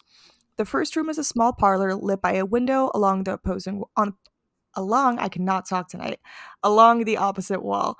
From behind a room, partitioned in the shadowed corner, comes a well-dressed member of Kane's family. He holds measuring tape, extending it to us to ensure we fit in the coffins. It spins us, and we take a slight U-turn to the left, then another right, and down a photo-lined hall with a stained glass window at the end. There was a lot of rooms in this house. This had to at least have 1, 2, 3, 4, 5, 6, 7, probably 12 or 13 different rooms and facades that you could take. So essentially, let me just read the ending of the house just so I could get this more for a description for you guys. So the last part that you would enter basically is the mausoleum, and a zombie appears from behind the door to your right, turning you to the left. You complete U-turn, you finally see him, Albert Kane. He beckons you from the end of the corridor. You're too close before you realize you're looking at a mirror. The caretaker lunges at you from the back right, sending you sprinting forward. From above, a lounge bank startles you. Amid your panic, a final zombie appears to your left and chases you back into the park. So I think I should have read this before, but I think how they took you to this house was that it had different moving parts in the room, essentially, that would kind of make you go different ways. So, yeah, I'm pretty sure this is just the Albert Kane story of his origin house. His origin house. Yeah, there's just a lot to read on this one. But if you guys are interested in reading it, you could look on the HHN wiki page and it tells you all about this house. There's probably like almost 2 pages to read of stuff on here. So I don't want to bore you guys because I know we got a lot to talk about still. But it sounds pretty cool. The Shady Oak Cemetery, the funeral home, seeing the caretaker's backstory and stuff like that. The caretaker, especially when I was younger here in Orlando, they always used to do, they still do them sometimes, not as often, but the big billboards for horror nights and stuff like that. Mm-hmm. And whenever they had this year for the caretaker, I remember seeing him on the billboard and I was like, dang, that's pretty scary. So I really like seeing his backstory, and I would like to see a remake of this house because I feel like that was one of my first, other than Jack, of course, I feel like the caretaker was one of the icons that I recognized and correlated with Halloween Horror Nights the most. And so I feel like I wish I would have gotten to see more of him, even though I was younger in those years and didn't really get to go to the event back then and stuff like that when I was too young for this one. But so what are you guys thinking about this? Sorry, there wasn't too much more, but there was an operating autopsy room, a viewing room, a freezer, a kitchen, a pantry room, a basement room. So you guys kind of get how it was going. Yeah, this was also the house of the year. I bet. For that year. Looks like they worked on it hard. Yeah, I'm good at remaking this one. I don't know if I want like a sequel. I would just think it would be fun to redo the origin. Exactly. Yeah. I feel like I'm going to be boring. I think it's another one. I just want to leave where it is. Yeah. I think it's like, if you're going to remake this one, you might as well remake every icon house that, you know, they've done. That's true too. Like, you know, how do you remake one icon and not the others? And plus they still do things with the icons anyways. They're not like kind of left in the past. Like they do new things with them. I'd rather them just do new, like if some eventually down the line, do another, you know, all hands on deck type icon house. So I don't know, but yeah, I guess I'm just kind of boring with this year. This year just didn't wow me. There wasn't this one wasn't a great year. Damn it, Seamus! I promise you, Jamie. I promise you, it sounded. I was just gonna say it sounded sick. I just can't describe anything. No, I think this year had a lot of lackluster houses. It did. It did, unfortunately. But it's not one that I'm clamoring for them to like, you know, redo. Right. Mm-hmm. Again for 2023 or whatever. Mm-hmm. But all right, so let's move on to our and looking at the time of this will be our final year. So we are going to be doing just one event each. So we're at an hour and 20. So yeah, and do you want to round us out? With 13? So with HHN 13, I was a young sophomore in high school, but 2003. This is the first year they had 6 houses. So we went from 5 to 6 this year. And allegedly, I don't know if this can be confirmed from anybody or by anybody, but apparently because it was the 13th year, each house had 13 scenes in it. Oh, that's cool. I don't know if that can be confirmed or not by anybody, but that's what I'm reading.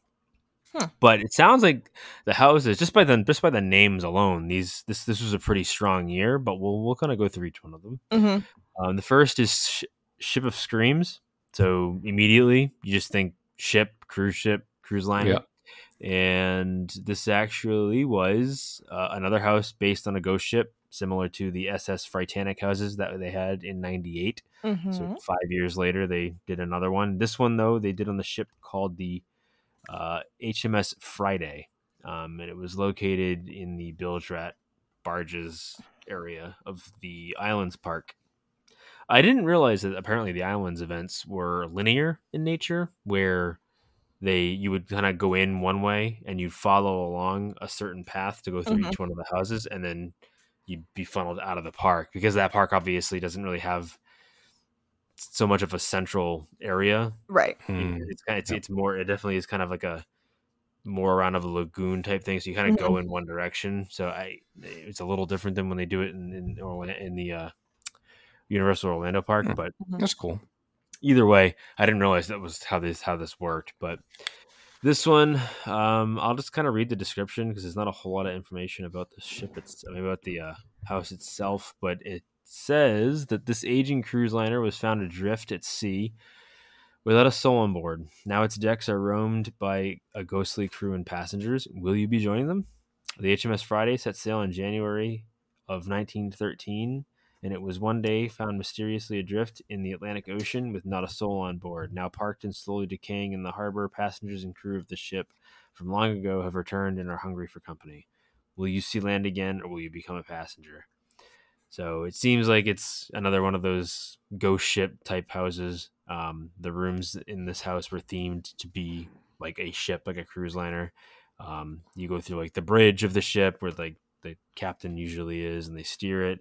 The lower levels, there were portholes where scare actors would, scare you. Mm-hmm. There's a control room and that sort of thing, but like, it's not a whole lot of description as to what it was. But it again, if we think about it, like the Freytanic houses, it's you're on a haunted ship, you're out at sea, and you're attacked by ghosts of the crew. Not a whole lot I can really give you other than that. So, I mean, just really quick from my perspective, I would love for them to do some sort of ghost ship house again. I think we got kind of some of that with Dead Man's Pier, but yeah, it was less about the ship, more about the pier itself. And I think that you could definitely do something where we're actually on more of a ghost ship again. So I would definitely be down for this to be like sequelized or some sort of remake done for it. Yeah, I would do a remake in the sense of this and the Freytanic. I think if you tapped into like the Bermuda Triangle aspect of a cruise liner, I think that's fun. I think there's a lot of different room opportunities. You go on a modern day cruise ship and there's just so much options of things to do. I mean, you could have like a little casino scene, you could have a bridge scene, you could have the something out in the pool, you could have a dance hall, they have everything on these cruise ships nowadays. So I would love to see a cruise ship based house. So I would say a sequel or remake. Mm-hmm. I want to say that I would like to see a remake to this house, because I know we had talked before about the SS Freytanic and stuff like that from the previous years, and I wasn't really in for it. But the more you describe it like that, with how you were saying cruise ships now, how they just have so many different aspects and different rooms and different scenes that you could probably do in a house, it would be cool to see some sort of importation as a ship into a house like this, a haunted ghost ship of sorts. So I think I'd like to see a remake of this one.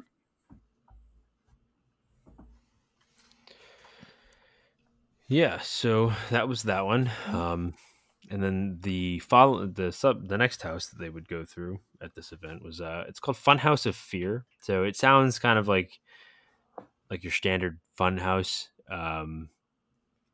This one was a 3D house, I believe. So they used a lot of like optical illusions, and obviously it was themed around clowns in a lot of way, because clowns are terrifying. But then they also had like carnival freaks, so kind of like that you know, come see the freaks type stuff that was also involved in this. The bearded lady, kind of like guy with tattoos, the strong man. Yeah, so it's kind of like that Funhouse Carney type theme. I guess they would enter some sort of queue by the Dudley Do-Right area. Again, there's not a whole lot of description of it, so I really can't give you a super good description about what this house was. But just essentially, you know, think about it like a house full of 3D effects. Clowns kind of were the majority of the scare actors. Various rooms were painted a certain way to disorient them. Obviously, with the 3D effects, it helped kind of do that. You know, if you use a lot of reds and blues and like I guess they say like spirals and stuff, it feels like the room's moving a little bit. But yeah, that's really kind of like the most that's here from this. I guess there is not confirmed, but someone did make a comment somewhere that there may have been Treeks and Foons appearing in this house as scare actors as well. So maybe that was kind of something that was tied into it. And again, the pictures aren't really descriptive either. A lot of it's just outdoor pictures and a couple clowns and stuff. So yeah. Not a whole lot going on here. I'd probably just leave this one in the past. It doesn't, I mean, if I could maybe knew more about it, I might be more interested to see them revisit it. But, to me, like the whole carnival funhouse type thing really doesn't excite me in any way. I mean, obviously those are scary in their own way, but I don't think it's something that really works as far as like a haunted house these days would go. So I think we can just leave this one in the past, but what do you two think?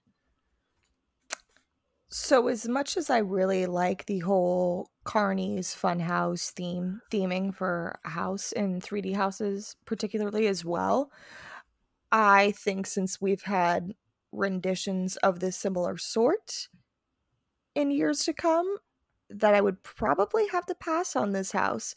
I feel like you could only do so much with clowns and with the funhouse effect and stuff like that. I feel like it's stuff that's been done pretty much, and I feel like you could just get a little bit repetitive. Don't get me wrong. Like I said, I love that whole vibe that those kind of houses bring and stuff like that, but I feel like it's not something that I would need to see again or that I would really want to be like, yeah, I would like to see a remake of this. I would want to go through that, so...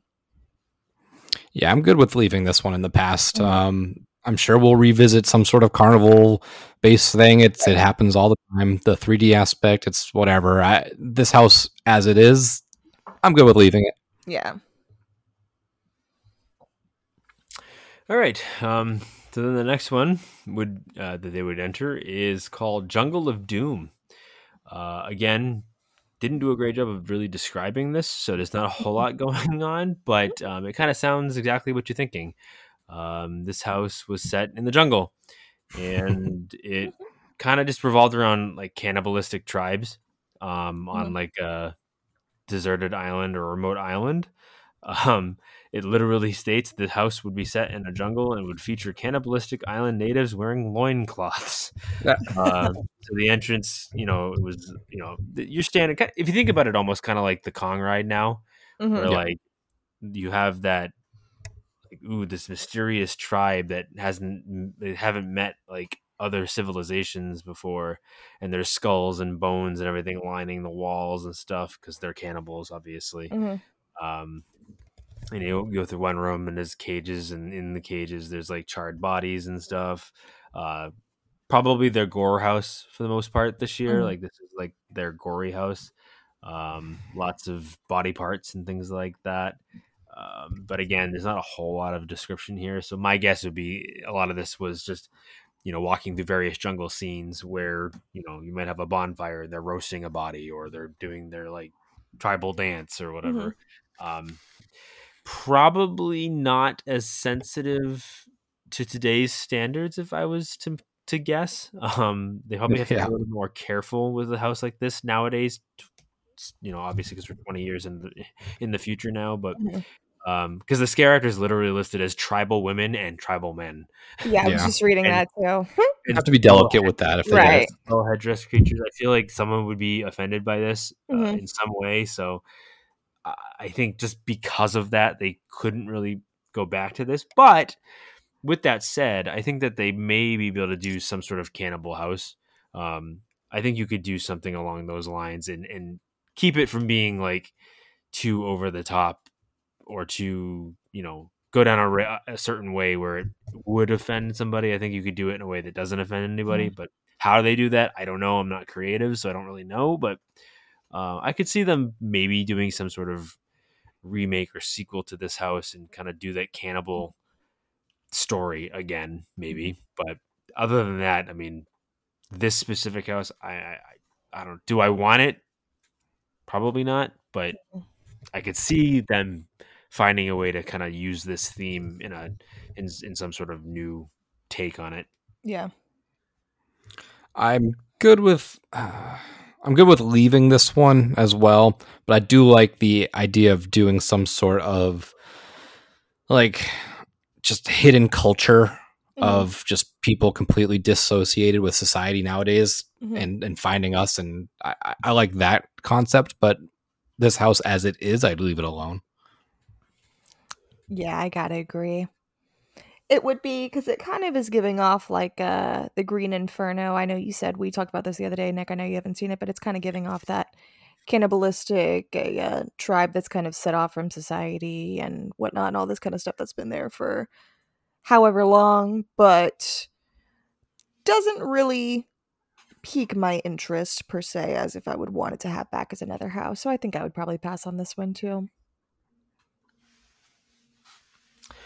Well, good, because now we're getting into like at least one house that we have some actual description for. And I think that we might all agree on this one. We'll see. But so this next one is Psychoscarapy. We've talked about this one, I think, on other episodes, or maybe we talked about it on the draft episode with RIP. I don't remember if somebody brought this up, but Psychoscarapy is based on the, or not based on, it's about the Shady Brook Rest Home.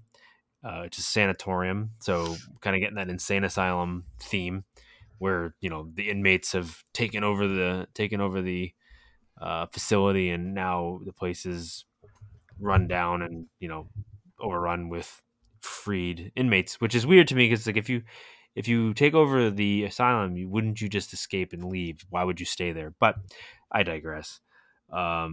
So this one's got a lot more description in it. I don't want to spend too much time reading through all 5 paragraphs of this, but essentially most of the scare actors, or the majority of the scare actors, were Shady Brook inmates. Some of them were Shady Brook nurses. So they wander around their rooms, murmuring, acting, you know, crazy, screaming, as they say, insane things such as Taflac or Aflac, Franks and Beans. Peter Pan is peanut butter or something like that. But I guess it was unique in the sense that there was less like jump scares in this and more just people acting in strange manners and trying to make you feel weird and uncomfortable. And I'm sure there was some level of like your traditional jump scares, but it's described as not being specifically like all the other houses. They would be, you know, the scare actors would be encouraged to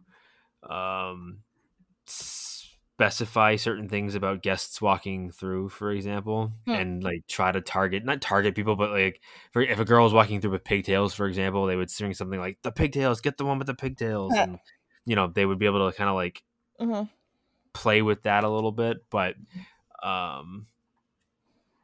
guess there was various things like, I don't know, inside of a room inside of a machine with spinning walls. I don't know what that means, but a character on the wall that seemed to come to life, and the mirror effect from Scream House the previous year was used in this house.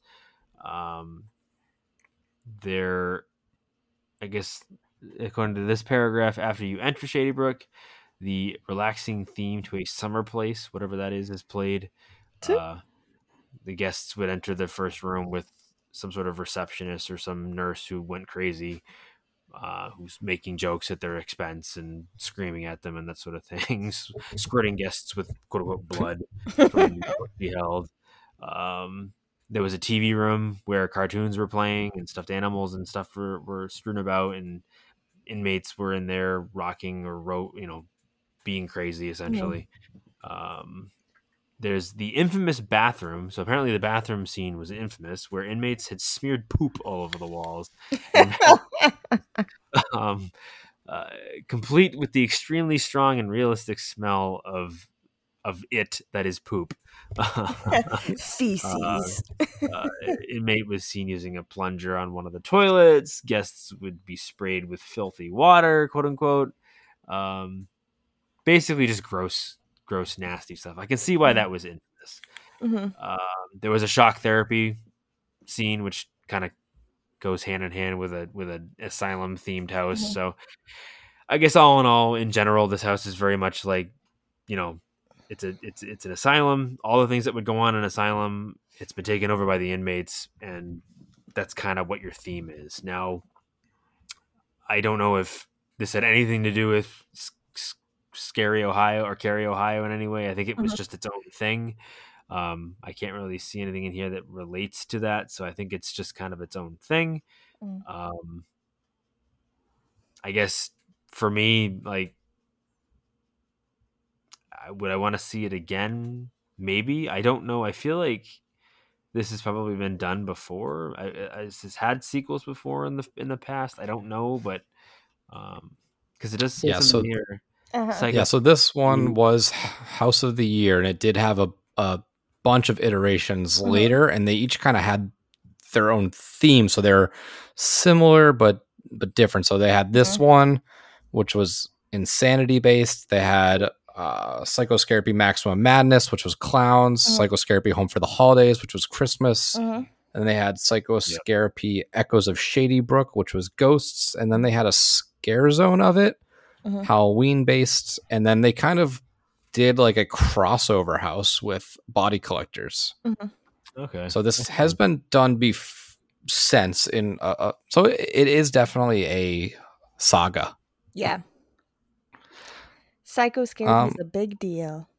So I would bring it back as a sequel. Maybe do another Psychoscary at some point. I would do a sequel of this and keep that tradition going of a different theme of sorts. I just want one big house full of bathroom scenes that smell like shit. No, but I agree too. I would love to see a reiteration of this house. I think it would be awesome. I went the year that they had Psychoscary Home for the Holidays, and yet again, as a young child, I was very scared of a lot of things, and outside, for some reason, I was terrified of skeletons. And the Q facade, the banner that they had for the Psychoscary, was a big skeleton on it with like a Santa hat. So I was like, oh, I'm definitely not going in that house. And now I regret it to this day. So I would definitely like to see a new reiteration of Psychoscary with a different theming. I think it'd be awesome. All right. So now we get into the big, I think the heavy hitter for this year, and that is All Night Dyin'. This one I know we've talked about. This one is a fan favorite. We obviously drafted it on our RIP draft episode with the RIP boys, and I should say boys and girl, because they just hired a new host, but them and our other friends at 365, and I'm forgetting everybody that was on that episode, but either way, if you haven't listened, it was a big episode. Matt and Hunter were there. Yeah. Go listen to that episode. But so All Night Dyin', exactly, you know, what it sounds like. It was based on a drive-in theater. You know, it's a deserted drive-in theater. The people that work for the theater are, you know, they've gone insane. The director has gone insane. I think is this, correct me if I'm wrong, is this the icon, like the actual director, or is it? This is the director's year. Yep. Okay, so this is the director's year. So this is what his house was. I obviously wasn't at this event, so I didn't know that. But the cool thing about this one is this is kind of like their IP house of yore, in the sense that like they didn't have IP houses necessarily like they do now.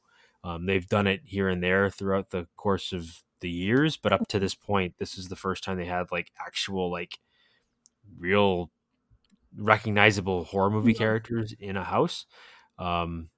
Essentially, there were 4 different settings: the Dyin' itself, so the drive-in itself, the Myers house, obviously Michael Myers, Camp Crystal Lake, Freddy, Jason, and Hell's Furnace, which is the Freddy setting. So it was kind of broken up for all three of those big slasher characters.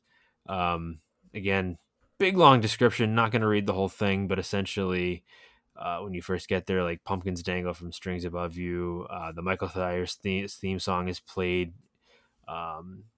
You're basically becoming like the star of the latest Halloween movie, essentially, with this. As you push through the pumpkins, you'll see scare actors hiding amongst them. You'll go into a house, you'll walk down a certain hallway, and there were Michaels in the house. So basically, like, just your standard Halloween house.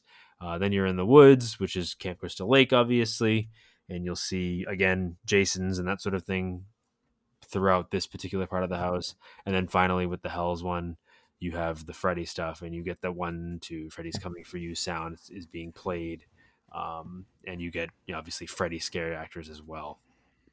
I guess there were sounds of a chainsaw in the near the end final scene, and they have Texas Chainsaw Massacre, which I didn't realize was part of this, so I apologize. Apparently Chainsaw Massacre was also a setting where you're offered, you know, dinner by the Texas Chainsaw family, and this is, you know, some more gore. Leatherface is a part of this. More chainsaws, yay, fun. But essentially, as I've stated, this is just more or less the hits. The hits, yeah. They just hit you with all the big major, you know, big major slasher characters. Not a whole lot to really talk about other than that. We all kind of know who those characters are, so that's what this house was based on. I'll let you guys kind of talk about what you think. Obviously, I mean, it's hard for me to really say whether I want something like this again, because it really is nothing but just a bunch of IPs. But, you know, do you want to see this sort of thing again, where you have, like, you know, a bunch of various characters all mashed up into one house, maybe tied together by some overarching theme, like a drive-through or a drive-in theater? So I would like another sequel of All Night Die-In, but I wouldn't like any of the previously used IPs to be there. Now, I'm torn between saying I want it to be IPs and I want it to be more like Slaughter Cinema, and we go through more scenes of those movies. So I feel like, because it's used in each iteration, used IPs, because they do bring this back for All Night Die and Take 2, where they used Scream, The Ring, Hellraiser, Sounds of the Lambs. I think it would be fun to do another All Night Die In with just kind of playing the hits of some big houses. You know, you think of, like, The Exorcist. You know, how many scenes can you pull from that to make a full house? So, like, just, it'd be fun to kind of hit some classics, see you later, and send it on its way. Yeah, I agree too.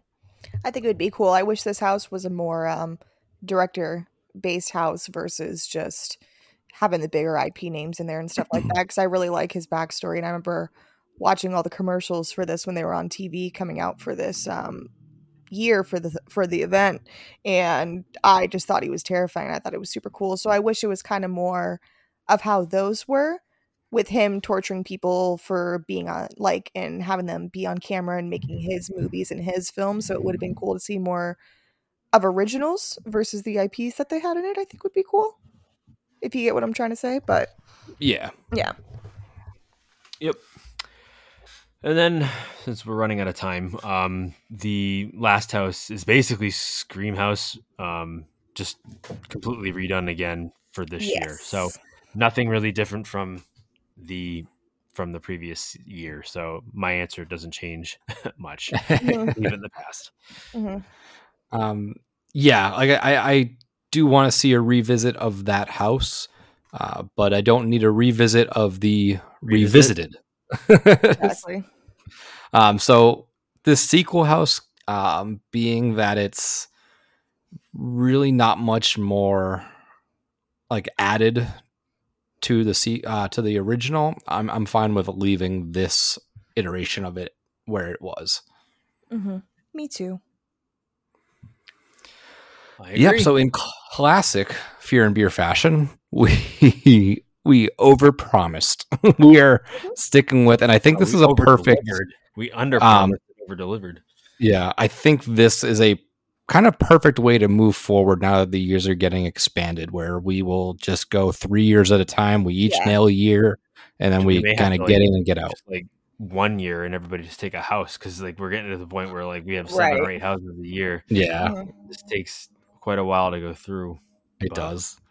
So that was fun. Let's let us know what you think about these past houses of those 3 years. So before we take off quickly, horror movie of the week. Has anybody watched anything? I did. What did you watch? It's not new. I had never watched it, and that movie being Brightburn. Having to find it on Tubi, and I was like, oh, I never actually sat down and watched this movie. Thought it was going to be stupid. Actually, it turned out to be pretty good for the most part. I've heard it's good. It's weird, but that's James Gunn, I think, too, right? It is produced by James Gunn. It's made by, I forget the director and the writer's name, but it is produced by the Gunns. So yeah, it's kind of in their wheelhouse, but it's exactly what you think it is when someone tells you it's a movie about Superman gone bad. I mean, really what it comes down to, but it's pretty good. So if you haven't seen it, it's worth checking out. Nice. I spent my time watching Guardians of the Galaxy 3 twice, so I haven't really tapped into much horror this week. Would you say that movie is worth watching? Yes. Yes. 100 times over. I swear I watched something in the horror realm and I was like, oh, I can't wait to talk about this. And then I just completely blanked on what I had watched this week, but that's what I got. Jamie, you watched something? Yeah. I'm sure you have. I did, actually. I had to do a little research for my my writing that I do, but I watched a film called Oregon Trail. Not the Oregon Trail, Oregon Trail. So essentially this came out April 14th in theaters for about a day, but it is about to be released on digital May 12th, so you could watch it on streaming. But it is a horror Western film, which I feel like horror Westerns are kind of a hit or miss for me sometimes, but I actually really, really enjoyed this. Follows a family going along the Oregon Trail that run into some murderous bandits along their way and whatnot. I don't want to give away too much because I actually really enjoyed it and thought it was good. So if you guys see that pop up and want to try to give it a watch for when it comes out, I definitely recommend it if you're into horror Western movies. I think it's really good. I will definitely do that. I was gonna say, Seamus, I think you'll like it. Actually, it was really good. I'll have to check it out. Yeah. All right. Well, I think that about wraps it up for this week. We will be back, I'm sure, shortly, because announcements, like I said, are imminent. The social media platforms of Horror Nights have been very active as of late, so that's always a good sign for us. We are closing in on that date where they sort of start announcing a house, usually that mid to late May. So we are just kind of waiting on pins and needles. But that about wraps it up, I think. Any closing thoughts from anybody? I think we've kind of reached our limit here. I think so too. Nope. Just let's go. Horror Nights, start telling us some stuff, please. I know. We need some stuff to talk about. The animals are chomping at the bit to hear some stuff. So let's go. All right. Well, until next time, this is Nick. This is Seamus. This is Jamie. Happy haunts. This is cursed. It's got a death. It's Halloween. I guess everyone's entitled to one good scare.